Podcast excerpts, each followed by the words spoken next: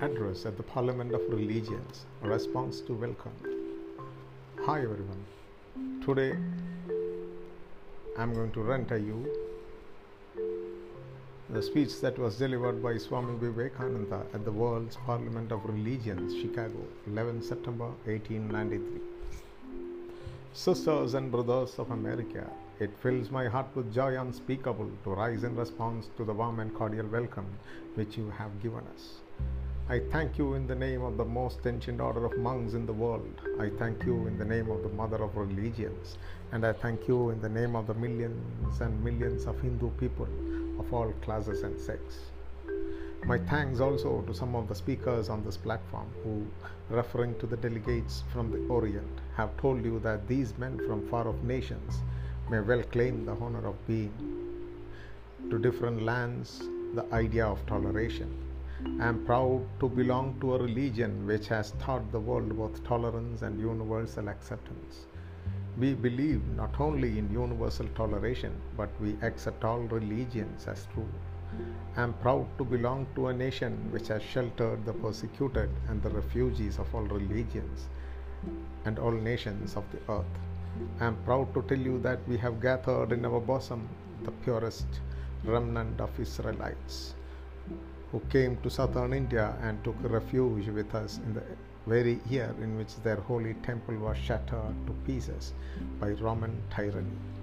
I am proud to belong to the religion which has sheltered and is still fostering the remnant of the grand Zoroastrian nation. I will quote to you, brethren, a few lines from a hymn which I remember to have repeated from my earliest boyhood which is every day repeated by millions of human beings. As the different streams having their sources in different places all mingle their water in the sea, so, O Lord, the different paths which men take through different tendencies, various though they appear, crooked or straight, all lead to Thee. The present convention, which is one of the most august assemblies ever held, is in itself a vindication, a declaration to the world of the wonderful doctrine preached in the Gita. Whosoever comes to me through whatsoever form I reach him. All men are struggling through paths which in the end leads to me. Sectarianism, by bigotry, and its horrible descendant, fanaticism, have long possessed this beautiful earth. They have filled the earth with violence, drenched it often and often with human blood destroyed civilization, and send whole nations to despair.